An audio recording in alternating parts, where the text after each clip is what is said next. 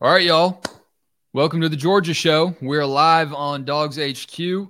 Uh, if you don't follow this channel already, what are you waiting for? Go ahead and do it because we got a brand new dog in the house. You might have heard of him. His name is Jake Rowe.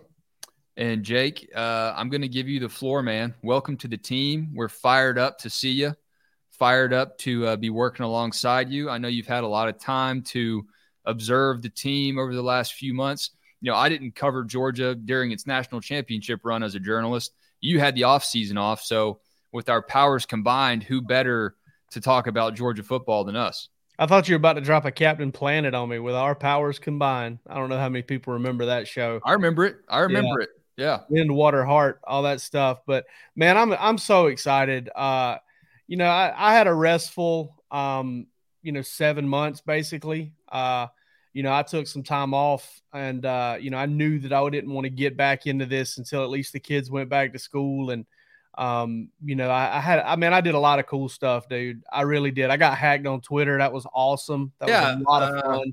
I remember that actually. Yeah. Um, I kind of had a, I kind of engaged with the person that hacked you. Did you see yeah. that? Yeah yeah, I looked. I looked through my messages. There were some people who engaged and some people who were really smart. And uh, you know, maybe one day if I write a book, I can tell the story of how that was kind of a perfect storm on how I got hacked uh, because of who did it and what got said. It was really, really a tough thing to kind of uh, to kind of explain. Uh, right. But it was really fun. I, I'm going to tell you, if I didn't Google it, I would have gotten hacked too. I mean, yeah. it, it was pretty convincing. Yeah, it was. It was. And but you know, there were still plenty of people, probably more than than not, that treated it kind of like you did, either did their research or just turned it down flat, like this sounds weird. Whatever. Uh, but I got I got hacked on Twitter. Didn't think I was gonna get my Twitter back. I really did not think I was gonna get it back because there were so many people. There were so many times I sent it. they're like, we can't verify your identity. And like I was like, am I taking am, am I taking like narcotics here? Like you haven't even tried to to uh, verify my identity. But you know, I went to the Masters for the first time. You know, no big deal, uh, and uh, that was amazing. On that. Yeah, I went celebrated my 10 year anniversary to my to my awesome and beautiful wife. Went to Puerto Rico. Went to lot, went to had like a guys trip in Vegas for the first time and got absolutely waxed at the blackjack tables. And you survived and you're back in one piece. I made it. I barely, dude. I shuffled through that entire airport like I was getting ready to go play a Sunday afternoon bocce ball game at a retirement center in Florida. It was bad. And then uh, took the kids to Disney World. Uh, went on vacation. I got COVID for the first time. That was a Ooh. blast, yeah. dude. I had a two week beach trip trip planned. I, I grew up and I knew all these people that kind of had these timeshares, right? And and they they had all these, you know, they, they would go to the week to the beach for a month at a time or two weeks at the time. And I was like, man, you know, one of these days I'm going to go to the beach for two weeks at a time. And you can't really do that when you're, you know, doing this job. It's tough to take two weeks off. No. Uh, but I had it off, so let's do it. You know, so we went. We our spot is Kure Beach, North Carolina. We were going there first. Uh, uh, vacationing with the Irvins, Becky and Chris Irvin. Shout out to them. I know Chris listens uh, to a lot of the stuff uh, up, I do. We do.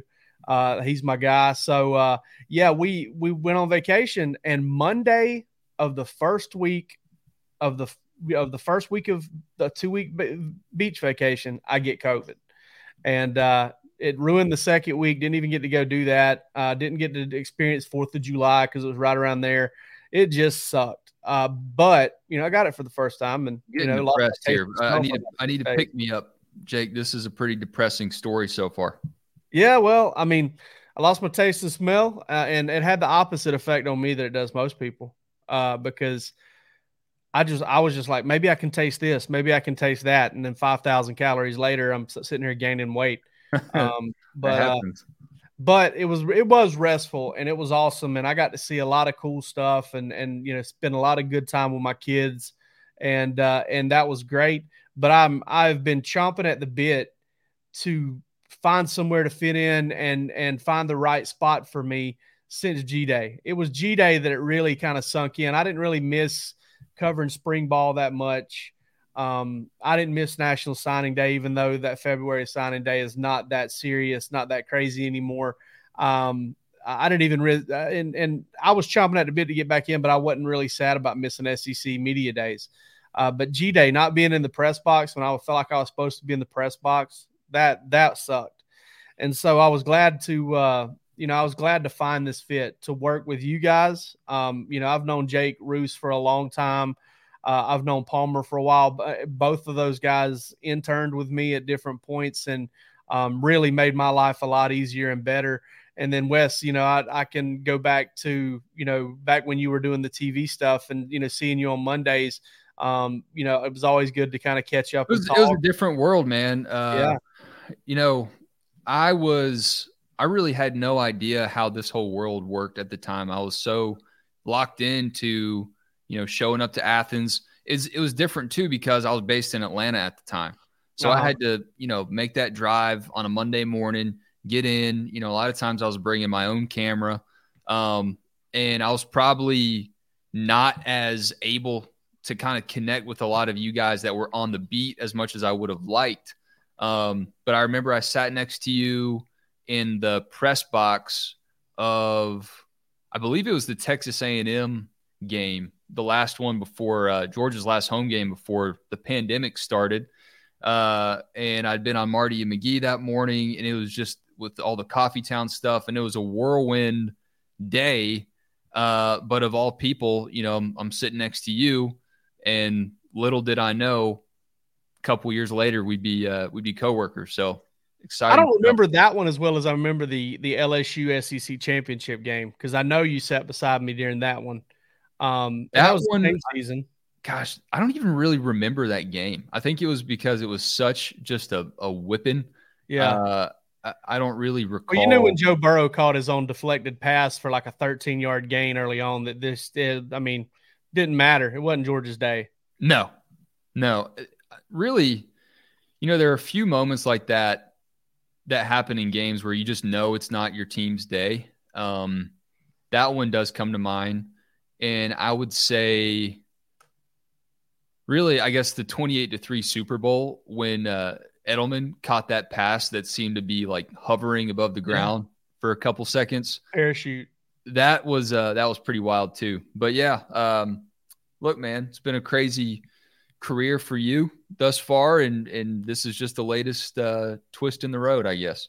Yeah, man, and I'm I'm so excited. I mean, you know, I, I know he's probably not super comfortable with it, but and I've heard more than one person say it, but I'm going to steal it anyway. When Shannon Terry reaches out, you know, I I listen, you know, and and um you know, I'm not going to say that, you know, I mean, I've worked at all three places that he had a big part in or founded straight up, right? I worked at Rivals, I worked at 24 7. Now I'm at, you know, the newest venture.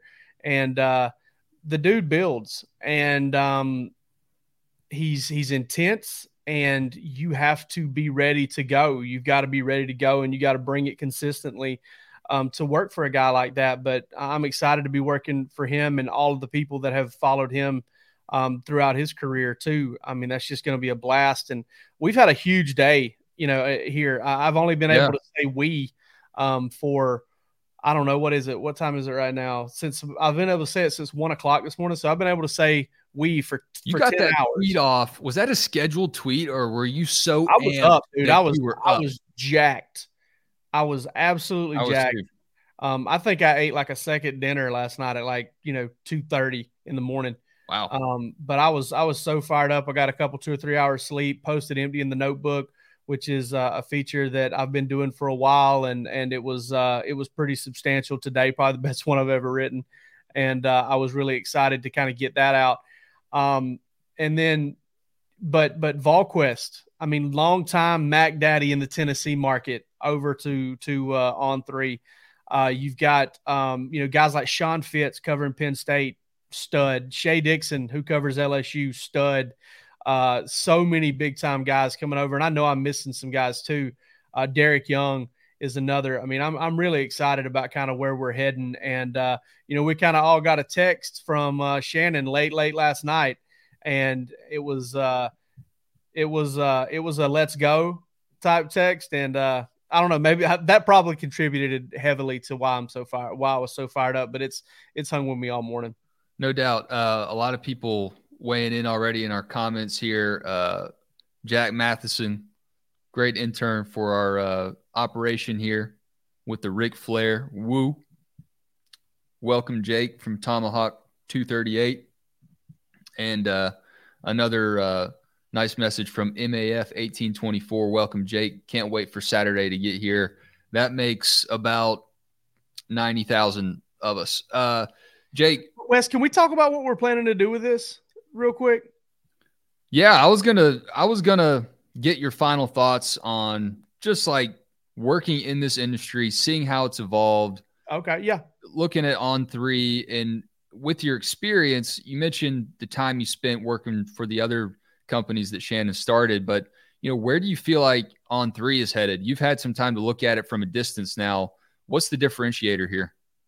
I think you know having having worked for both, it's kind of a in a way it's kind of a meld of the strengths of those two different places. You know, I mean, um, you know, when I was at Rivals, you want to talk about community building and how strong that was, and and you know that did a really good job with that. Those those guys, um, and those guys that cover Georgia over there. I mean, Dash and Roddy and and uh, and Je- um, uh, Jed, Jed, yeah, Jed. God, Jed's a great dude.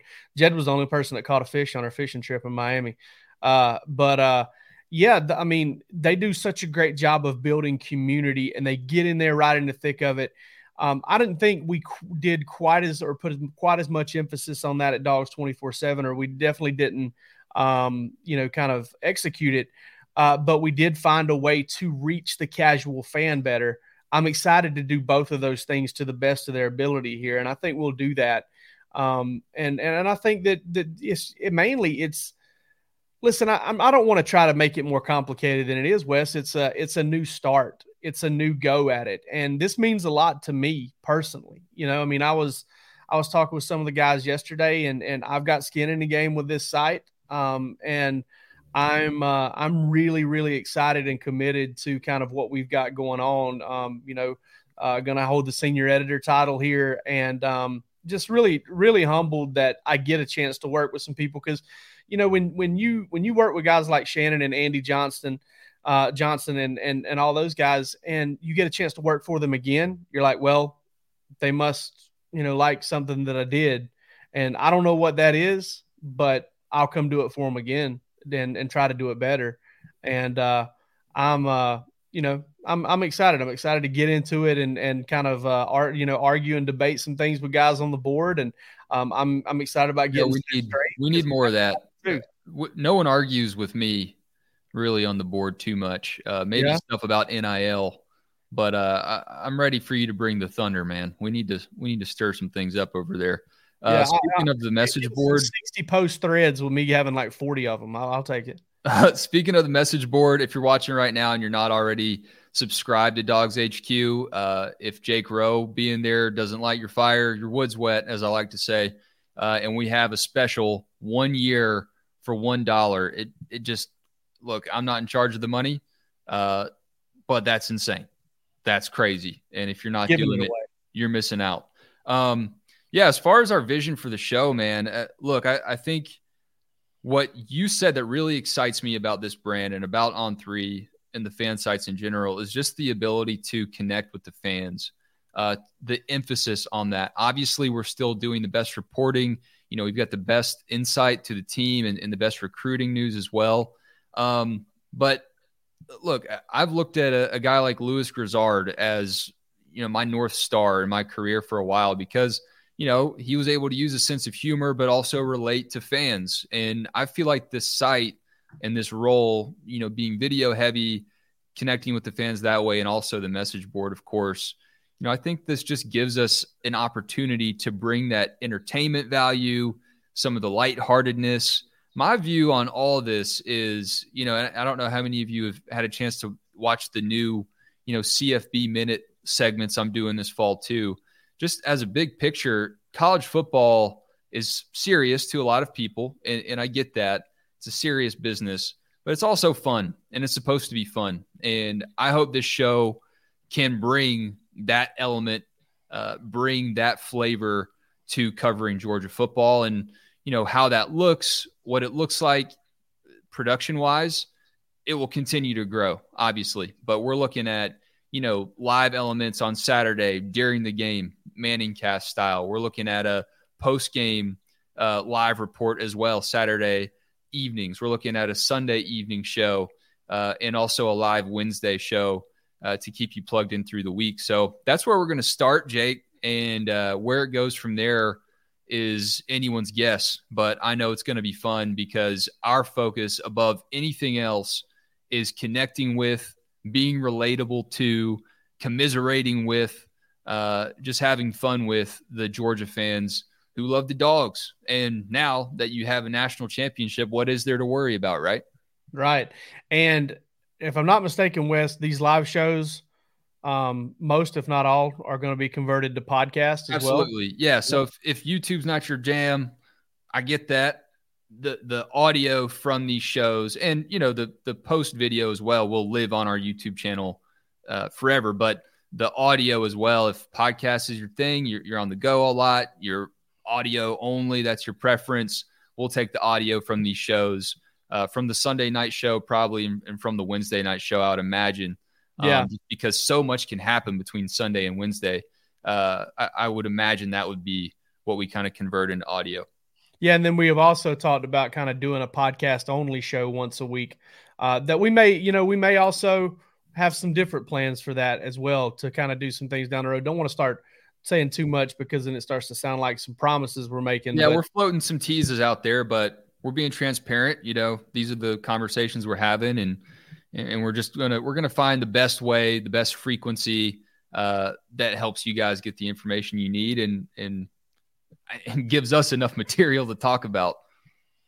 Absolutely, and uh, I mean, I hear there's a ball game going on this weekend too, so we might need to talk about that. I, Let's talk about reminds, it, Wes. It reminds me of when I went to the Masters it's the first time I'd ever been there. I go, I take my golfing buddy with me.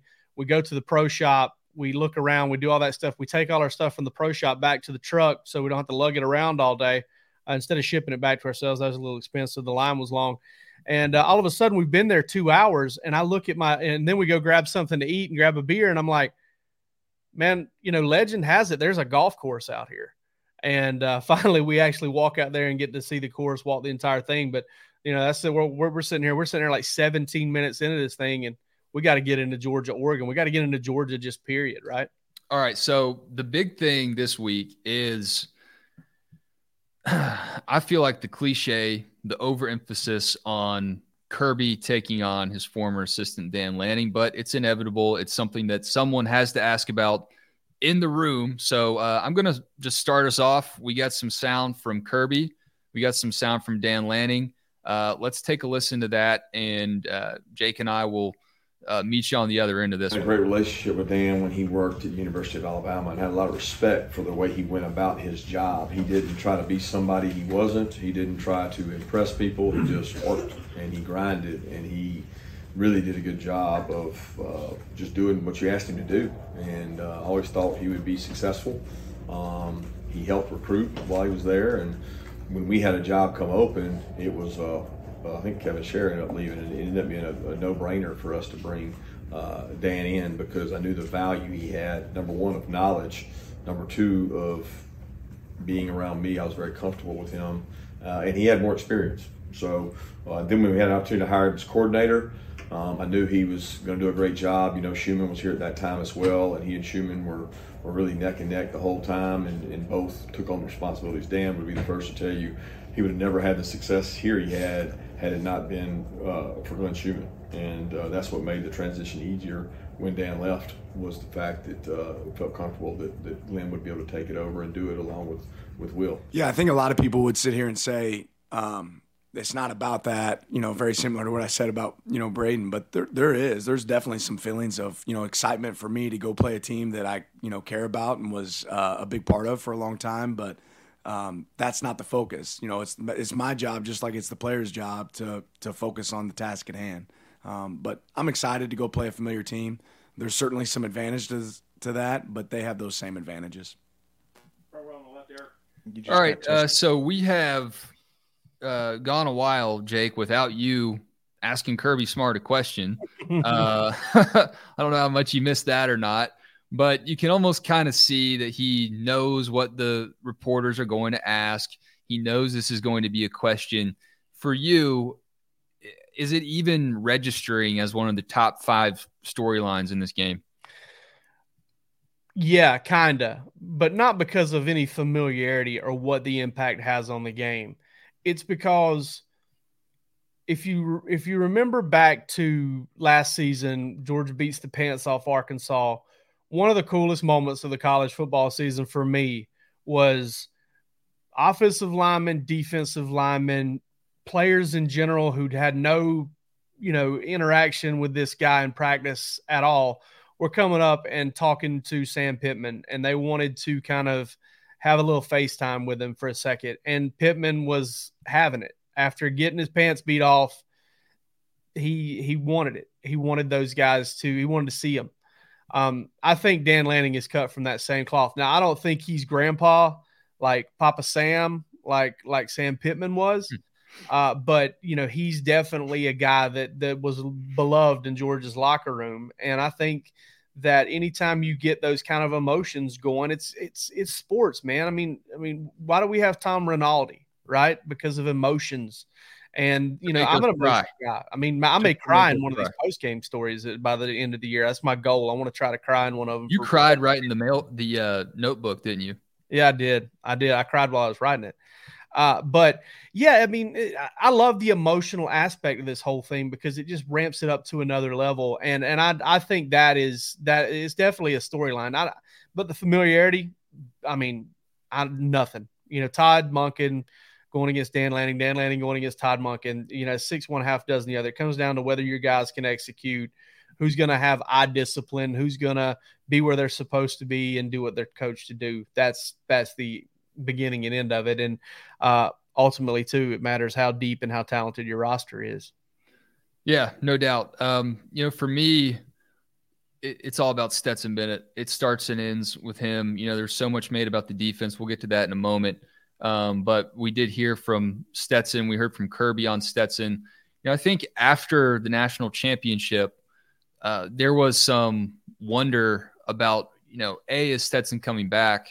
B, when he decided to come back, why did he come back? You know, is, is he focused on the team? Is he doing it because he's got another victory lap of NIL money awaiting him, or does he really want to, you know, try to repeat?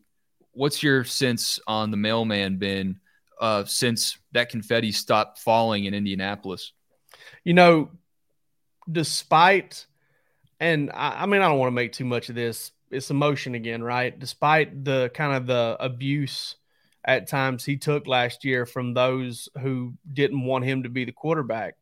Uh, it didn't sour him on how he feels about the guys he plays with or about where he where he was and where he is and where he wants to be. Um, you know, Stetson Bennett, I mean, I, I, don't doubt that the NIL thing may have played a little bit of role in it. I, I know that it was kind of tough from talking to people to get him into the money making mix there hmm. after the national championship game. He wasn't all about it, he wasn't chasing it down. Uh, but, you know, the money he makes from NIL this year, there's a decent chance, if not a great chance, that that's the last money he'll ever make as a football player. Uh, you know, he may get into the coaching game or something at some point, uh, but but I don't know. Uh, but I think that's that may be the last money he makes as a player. Probably will be. Uh, but I think he just loves Georgia. I think he loves Georgia. I think he wants to come back and defend that national title. I think Stetson believes he can get better. And you want to talk about getting better and what the number one uh, prerequisite for getting better is is thinking you can get better is is is believing you can get better, and that's where it starts. And I think Stetson can get better. I mean, I, I think he's a guy that can make better decisions and and uh, and and and do bigger things on the football field. And you know, I, I posted a predictions piece here a little while ago. I mean, I, am casually mentioned mentioning there. I think this is going to be the most prolific passing offense of the Kirby Smart era. Um, I think he's going to throw for a lot of yards. I think he's going to run the ball real well, and um, I'm excited to see this offense because I believe he is experienced enough and has enough playmaking ability to make it the best offense that Kirby Smart has had since he's been at Georgia. I love to hear that. Uh, here is Stetson talking about his preparation for Oregon, and, and, Kirby also underscoring what you just said about how much Georgia needs him uh, to be the guy this Weird year? watching like four different teams play football to prepare for one. You know, because you know the beginning of the year is always different, and with a new guy, and you know, so watching a lot of different stuff. Um, you know, Sewell's a great linebacker. Um, you know, both of them um, going to be great. Uh, the Colorado Colorado kid, he's very good, very long, very fast. Um, I don't know, man. I'm, I'm excited to get out there and play somebody other than number five for our team. You know, Um, consistency, uh, leadership, the, the things that you want your quarterback to be in terms of confidence, uh, coachable, um, and understanding how to use the offense to help you. I think, you know, anytime you got a guy that's been in a meeting room for two and three years uh, under the same system, it helps. Uh, but the reps help more than just the meeting room experience. You know, he's he's taken more reps with the ones. He's gotten more quality work against, you know, the best we got to offer. He gets to go against the best we've got every day, and I think that has helped his growth. I'm very pleased with what he's been asked, what he's done, and what he's been asked to do. And uh, you know, we need him to play well. We need him to play well because uh, he's a veteran player now. It's Kaley Cuoco for Priceline. Ready to go to your happy place for a happy price? Well, why didn't you say so? Just download the Priceline app right now and save up to 60% on hotels. So, whether it's Cousin Kevin's Kazoo concert in Kansas City, go Kevin, or Becky's Bachelorette Bash in Bermuda, you never have to miss a trip ever again. So, download the Priceline app today. Your savings are waiting. Go to your happy place for a happy price. Go to your happy price, Priceline. So uh, Kirby believes in him. And one thing that I always tell people on the outside of the media world looking in is, you know, does Kirby Smart have coaching slogans that I would qualify as coach speak? You know, keep chopping, what's important now, attack the day. Yeah, I mean, he's got that. But when it comes to coach speak, as in, I'm not going to give you the full story on this or I'm going to dodge that question if Kirby Smart really highlights a guy, my ears kind of perk up because I believe Yeah. what Kirby's got to say. I mean, he shoots you straight. Yeah, he does. Uh, you Look no further than than AD Mitchell and Kamari Lassiter last year. I mean, I know Kamari Lassiter didn't really get his opportunity, but he's one of, he's going to win a starting job going into his second year. AD Mitchell maybe makes you know arguably the biggest catch in Georgia football history. Um, you know, some may say you know Lindsay Scott, and that's great. AD's was a tougher catch in a bigger game uh, with all, everything on the line, uh, but those two guys, you know, he they were highlighted at different points by Kirby Smart. And you like you said, whenever he kind of highlights a guy, I listen. I really do. Like it's one of those things that's like I can do a Kirby press conference and I can be like, oh well, he said this about this. If it's about injuries, you know, uh uh, you know, David Marshall was day to day for like 18 months. so um, you know, that's that's just kind of how it goes. Uh, but if he's talking about there are certain things you end up learning about a coach, unless you've picked up on it, it sounds like pretty quickly uh, whenever he whenever he singles a guy out, there's a reason for it, and, and it usually means a little bit of something. Yeah. Um, one position group where you don't want to single someone out if you're Oregon is the tight end room. And there's so much hype surrounding that group this offseason. Jake, I don't know how they can possibly match it. It just seems astronomical. Yeah, I mean, it really it comes down to. I feel like Todd Monken has like a little a little bit of a you know somebody just gave him a brand new pair. You know, let's let's fast let's let's rewind this thing back to like you know seven eight years ago. He just got a brand new pair of like top shelf corded earphones. Right, they've got cord. You know, we're not going with the cordless kind yet. We're we're still in that. He got a brand new pair of them, brand new set, but he's just got to untangle He's got to he's got to just every time he puts them out, he's got to untangle that cable, and that's what he's got to do week in and week out. This We- is this is Brock Bowers playing at a charity golf thing. These photos are from uh, UGA Sports, but I mean, that dude looks like he could be in the NFL already. He's only a sophomore. Yeah, I mean he's he's a stud. I mean, and he's a little older for a sophomore. I mean, I think he's I think he may be twenty already, maybe twenty, maybe pushing twenty one. I don't know, but he is he is a big time football player, and he didn't just come out of nowhere. Again, Kirby's another guy Kirby Smart singled out last year in preseason camp. Uh, he didn't just come out of nowhere, but I don't think anybody saw it quite happen in the way it did. Uh, and you know, it's going to be tough to top that, Wes. It's going to be really tough to top that, and it's going to be tough to top it because he's going to have Darnell Washington healthy for an entire, you know, maybe for an entire football season, at the very least to start the season. Oscar Delp has go read him into the notebook on Oscar Delp. I don't want to give that away, uh, but I wrote some stuff about kind of how the last couple of weeks have gone for him. Arik Gilbert is always out there, and if he can kind of get it there and keep it there consistently, big time, big time talent. Um, so yeah, I mean, uh, Georgia's tight end room is loaded, and it's just a matter of figuring out, all right, how many of these guys can you use, and how do you use them to the best of their ability? And I think a lot of that kind of comes out in the wash when you start talking about competition. Speaking of uh, competition, uh, Nolan Smith is a guy who's gone up against these tight ends day in and day out in practice. If anyone knows what to expect from him, it's Nolan. Uh, here he is. And it's a three-headed monster. I mean, you go from a read, covering Arik, then you got to go fight Darnell down there in the box, but also Darnell, they'll shift out. And I mean, I, I just say Coach Monken is having a field day just because – man, they do all type of things with our tight ends, and they're all really good in space, out of space, inside the box, blocking with their hands. And I, I give a shout out to my dog, Coach Hartley, man. He does a great job with those guys every day, and he pushes them. Shout out tight and tough. Tight Is Nolan Smith wearing armor under his shirt? I think he's been doing some curls. What do you yeah, think? curls, curls for the girls, push ups for Nolan Smith, man. Yeah. Uh, look, biceps for show, triceps for dough. I think he's got both of them.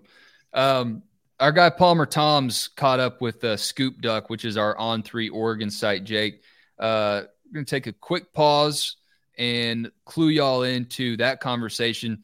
Some intel from uh, the Ducks, because who doesn't need more intel from the Ducks? Uh, quack, quack, quack. Take it away, Palmer. That tight end group, and, and you look at Oregon with Dan Lanning there on defense now, uh, and an emphasis being put on that side of the ball, you know, how do you see the Ducks trying to match up with some of those big tight ends? Yeah, it's interesting. And Lanning was asked sort of about that same thing at his at his presser last night, and um, somebody brought up the point that uh, oh, Florida and Tennessee and the, one other school that I'm gonna forget did, did a good job at limiting Brock last year. They had one catch and less than 50 yards uh, against Florida, I believe, and something similar against Tennessee. Did, could you sort of draw from that tape and um, kind of deploy a similar game plan? And Lanning just kind of quickly pointed out, he's like, yeah, that's great and everything, but they didn't win. So, yeah, you stopped Brock from getting his, but you still lost. So it, it wasn't successful. Um, and obviously, Lanning, um, kind of like Kirby Smart, he's been really coy. He's not going to give anything away, and um, why would he? But um, I, how do you go about defending Brock Bowers, right? We were, we were asking Bennett Williams about that today, too. Um, one of Oregon's safeties kind of slash stars. Um, and he was asked, like, do you throw bracket coverage at him? Is that is that something that, like, you guys um, could swallow your pride and do? And um, it, it's sort of the same thing. You you can't just let the whole um, game plan fall apart just to stop Brock, right? There's playmakers all over the field, so you, you have to figure out a way to stop him without um, pooling kind of all your resources towards him. I think that's a great point um, for Oregon. I just don't know how you do it. They've got some really good linebackers, though. Uh, and I don't know how much they pray, but I would recommend they talk to the Lord for a few minutes before this game as well. Well, I mean, any anytime you play a team with with more than one really strong weapon, you have to pick your poison, and you have to figure out. Okay, I mean, if you pick this poison, is that is is the other poison going to be as strong and as potent as as it's ever been? Sometimes it is, sometimes it isn't. Sometimes you pick the right one and you can survive, uh, you know, having to take the other. Georgia's maybe make some pick from a few different poisons uh, when you consider all of those things. Uh, but you know, yeah, I mean, I, I, think you can slow down Brock Bowers. You've got to spend, you got to give him a lot of attention to do it, and maybe you make somebody else beat you. Um, I know I would uh, as a as a coach. Like if I if if I had the opportunity, if I had to say, hey, I got to create a game plan to stop Brock Bowers, I'm going to say I'm I'm going to make somebody else beat me because that cat can beat you so many different ways. Whereas even a AD Mitchell or a Ladd McConkey or a Darnell Washington, you know, Kenny McIntosh, Kendall Milton, Daijun Edwards, I don't think those guys have as many different ways to beat you as Brock Bowers does because he can run past you, he can make the contested catches, he can run through your tackle, he can take a handoff. I mean, he's just he's a Swiss Army knife, and I think I would make it where somebody else had to beat me. No doubt. Uh, shout out to Darius Senior with the megaphone. Go dogs! I mean, everybody's excited right now, Jake. It's just an unreal time. Me, as a guy keeping up with Georgia since I can remember, you know, I just wanted to see that a national championship could happen one time. I just wanted to see it, and, and I did. I'm fortunate that I did. Uh, but there's already a lot of dogs starting to wonder, you know, how real is this dynasty? I don't think any Georgia fan has talked him or herself into thinking that this is a flash in the pan or anything. Uh, I don't think this is 2019 LSU. But when you look at what Kirby's got ahead of him with this game specifically, I don't think you can overstate how important this one game is to get back on track and, and start to show people we're for real. Yeah, and, and I know Georgia fans don't want to do this, and I'm I am I would never ask you to. Okay, my wife, I'm a Georgia graduate. Okay, I don't have to explain to you that the national championship meant a little something different to me than maybe it did to somebody who was covering the team and didn't go to Georgia. My wife is a big Georgia fan. She went to Georgia. I met her there. Uh, double dog, actually. My kids watch the Georgia games and love the Bulldogs. My neighbors, my family, my, I mean, I grew up in my first Georgia game in 1995. Okay. Wouldn't tell you guys to do what I think Kirby Smart wants more than anything in the world. I think he wants to go in and win this ball game and flush it. I think he wants to go in and win this ball game and flush what happened last year so that he can do it again. Because what separates him, what separates Kirby Smart, and I'm not saying he's as good as Nick Saban. He's not. He's he doesn't have that resume yet. He's not that guy yet. Maybe he can be. It's going to be extremely tough because Nick Saban may be the best to ever do it. But what separates those coaches and the reason they get paid the way they get paid is because whether they're wired differently from birth or whether they learned how to get wired differently, I don't care what it is. They want the next thing. They want the next. They're they're they're locked in on the next thing, and the next thing comes after the even things even closer than that. It's the increments. It's the smallest increments possible of getting better and moving forward and doing better and and and, and improvement. And uh, I think more than anything in this world, Kirby Smart would want to go out there, win that ball game, and say, "All right, guys, we're on to. We are officially. If you if you're not already on to the next thing, if you weren't, now you are because we've we've started the new season and we've got things back on track and we're one step closer to maybe doing this thing again and doing something incredibly special.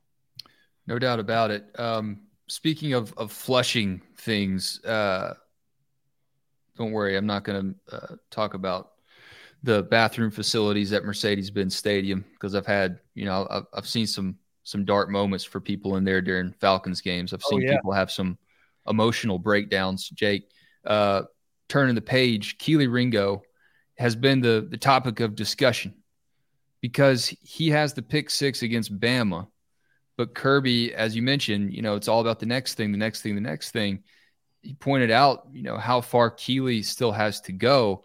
Uh, you watched him very closely last season. Was that play an outlier in comparison to what he was doing the rest of the year? He certainly had some bright spots, but I almost feel like that one play, as impressive as it was, almost makes this season the most challenging for him. Yeah, I mean, he plays the hardest position in to me in all of sports. I think playing cornerback is the toughest position in the game. I mean, you know, especially relative to the average, you know, responsibility of any other position in any other sport. Now, you may say having to be a, you know, offensive guard and block Aaron. If you want to get into specifics, offensive guard having to block Aaron Donald one on one, okay, maybe that's the scariest thing anybody could possibly ever do. Period. Or having him swing his helmet at you. Yeah, or yeah, right. or outside of having to you know, you know, do some real. That may be the scariest thing to do in sports. But Kelee Ringo, cornerbacks in general, have the absolute toughest jobs. And yeah, he got beat some last year, but I thought he held his own. And and, and honestly, I would say if you looked at Kelee Ringo's season, as big as that play was, I think he probably would tell you that he made, if he had to evaluate himself and his coaches had to evaluate him, I think they'd probably tell you there were a half dozen, maybe a dozen more impressive plays, tougher plays that he made.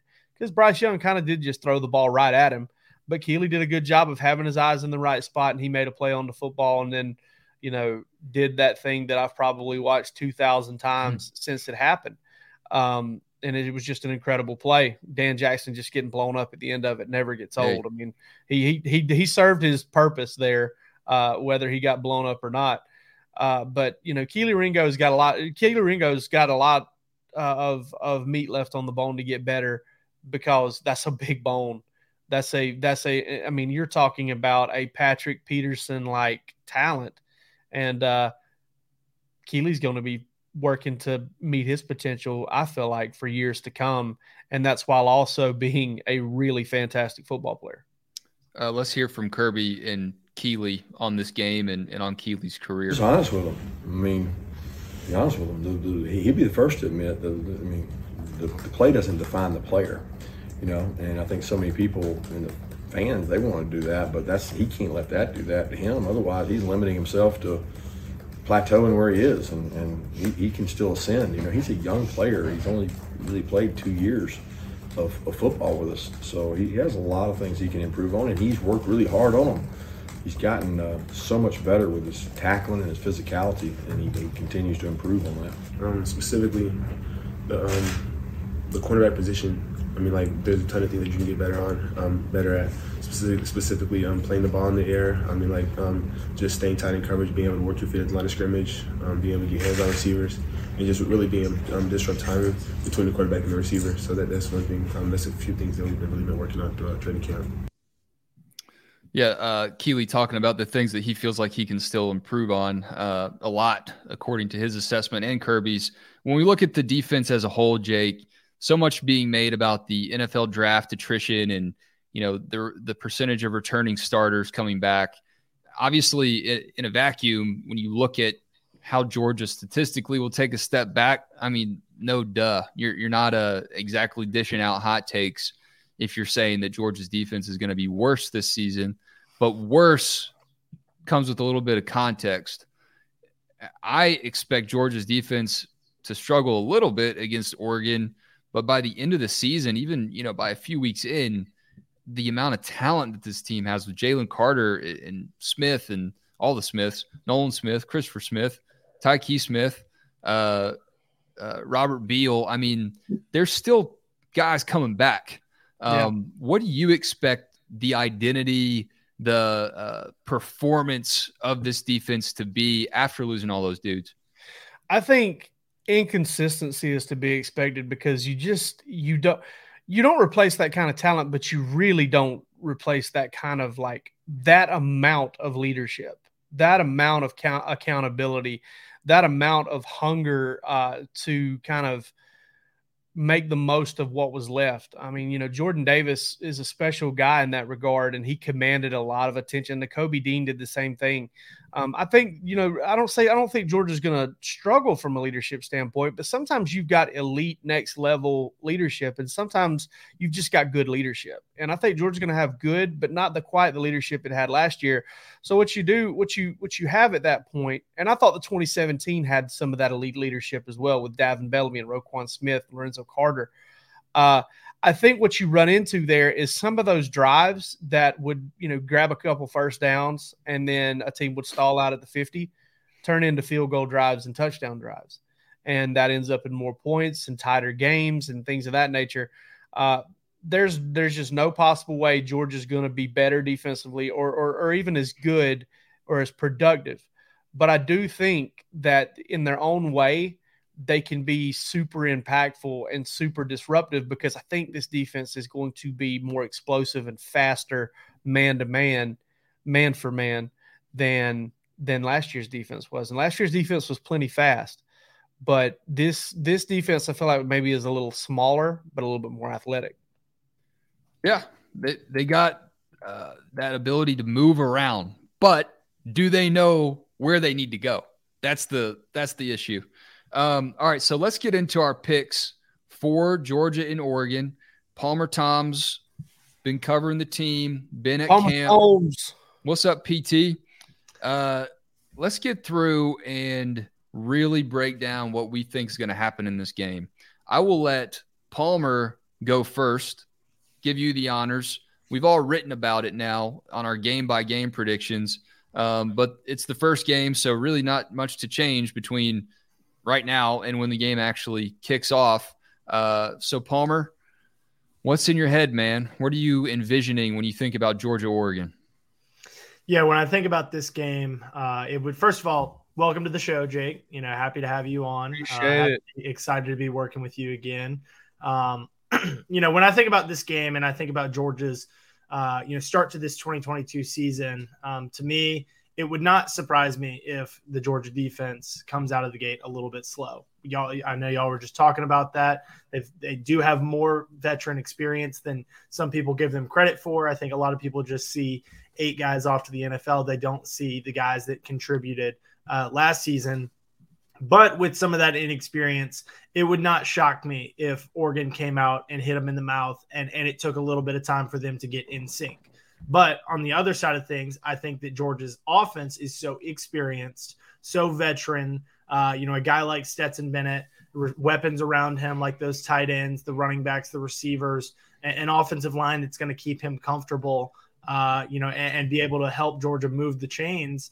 Um, you know, consistently, it wouldn't. I, I think that the offense is going to be able to put up the points to withstand a little bit of you know pressure from Oregon and, and, you know maybe a little bit more pressure than the defense put on them last year. Uh, you know they were really able to breathe and you know kind of sit back and relax. Uh, you know they still put up points, but I think they're going to maybe have to put up a couple more points this week. So um, you know I don't know if we're going to get into specific score predictions here.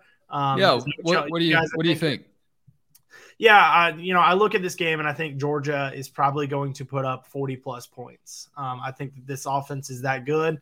Uh, would not, I, you know, looking back at last season, the defense averaged 10 points per game, uh, you know, 10.2. Don't think that they're going to, uh, you know, I, I, I don't think that they're going to be in that territory again, but I don't think that they're going to, uh, you know, be bad by any means. I think that 17, 21 points for Oregon this week, uh, it, it would be, uh, good uh, for Georgia. And, and, I think that with the 40 plus points, 45 or so points that I think that they'll be able to put up, I got the dogs covering that 17 and a half number. All right. Uh, I'll go next. We'll let uh, Jake close us out here. Um, you know, I wrote about my predictions for how this thing's going to go um, generally uh, in a premium story at Dawgs HQ.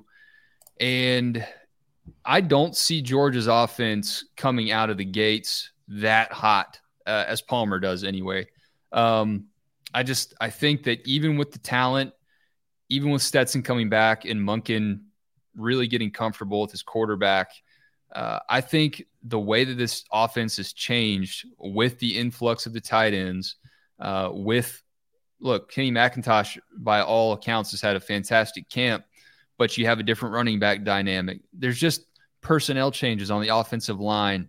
You know, things are shifting. It's game one, regardless of how talented they're going to be this year. And I think they're going to be really good. Uh, I agree with everything y'all have said about how explosive they're going to be. I still think that they might be a little bit slower than we're going to see the rest of the year. So I think Georgia puts up somewhere in the neighborhood of around 30 points. And I think the defense does give up maybe an early touchdown, maybe has to scuffle a little bit uh, to get comfortable as well. But I still ultimately think that with the game control aspect of Georgia's offense, uh, Stetson running around, Stetson knowing what he's going to do, and the uh, Bo Nix factor that we we are just now getting to somehow in this show, he just doesn't play well against Georgia historically. So for all those reasons, I know Oregon's offensive line is very experienced and very good. Uh, I still think Georgia holds Oregon to under 20 points. So I'm going to go Georgia 30, Oregon 17. Dogs don't cover. But like I said, kind of at the end of the Clemson game last year, how it was a, a really tight game, but the way Georgia was dominating physically at the end, it didn't feel like a close game. That's kind of how I see this one playing out. Yeah, I've got something very similar, Wes. Uh, I've got Georgia 27 17, and I just think it's because Georgia has the deeper, more talented roster. I don't really have a feel for because there's so many different mixes and matches in terms of how things work out here, right? Uh, you you know you talk about um, you know how is Georgia going to match up? Georgia's defensive line is really big, really talented. Is it going to match up well with Oregon's offensive line? Uh, Michigan last year, uh, you know that Georgia seems to answer those challenges really well. Uh, but at the same time, um, you know, I think Bo Nix is hard guy to trust. Uh, I really do. I think he's a little bit of a hard guy to trust. I love Oregon's linebackers. I love, you know, Dan Lanning's scheme, and Georgia's going to know it real well, but you know he's going to have some wrinkles in there. But I think ultimately the thing you go to is that whole who's got who's the more talented team, who's the more likely to who who actually has a chance to blow the other team out. That's Georgia. I've got Georgia 27-17, not covering uh, but but you know, kind of holding Oregon at arm's length for most of the way. Good stuff, guys. Uh, appreciate that insight. I know there's a lot more that came from this weekend. A lot more that came from with Jake Rowe on our team now. Very welcome addition. Everyone's fired up about it on our message board. Definitely encourage y'all to take advantage of that one year for a dollar uh, premium membership on dawgshq.com. Um, and Jake, I can't wait to see what you have in store. Can't wait to work alongside you and uh, take this show to new heights. Palmer, appreciate your insight. Great work with Scoop Duck. Uh, we did have a quick recruiting note from Jake Reuse.